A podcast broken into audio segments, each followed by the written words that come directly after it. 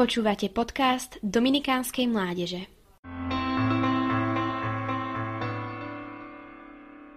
V uplynulých dňoch sa naše kázanie mladých sústreďujú na to, kým je pre nás Ježiš, akými pomenovaniami ho voláme.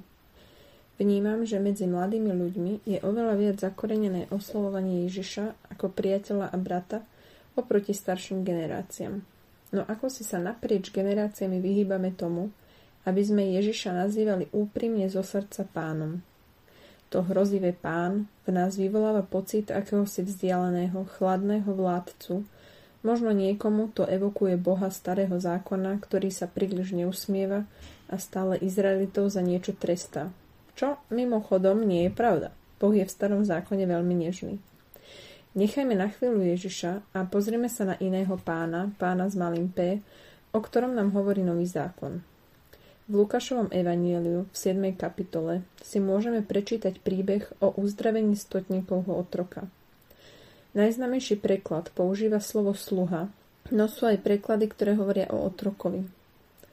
Pomenovanie otrok asi v každom z nás vyvoláva obraz akéhosi ubiedeného človeka, ktorý musí znášať krutosť svojho pána. To osudové slovo pán je vždy chladné a kruté.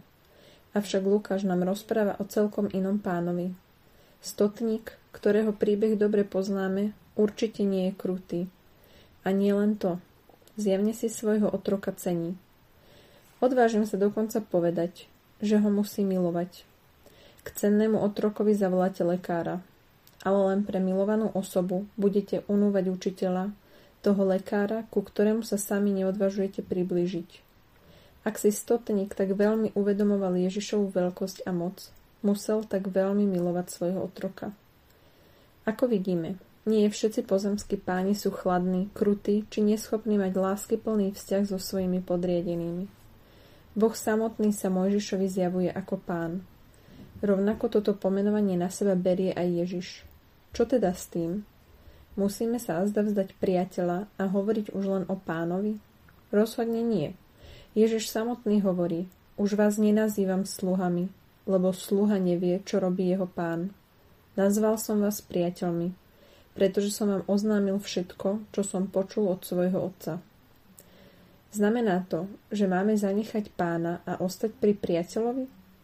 Ak by tým Ježiš vravel toto, neprijal by Tomášovo vyznanie Pán môj a Boh môj. Ako sa teda z toho vymotať?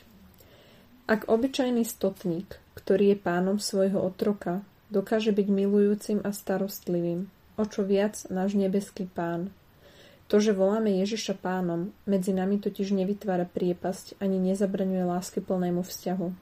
Naopak, milujeme preto, lebo náš pán, náš Boh, náš Otec, náš Ježiš nás miloval prvý.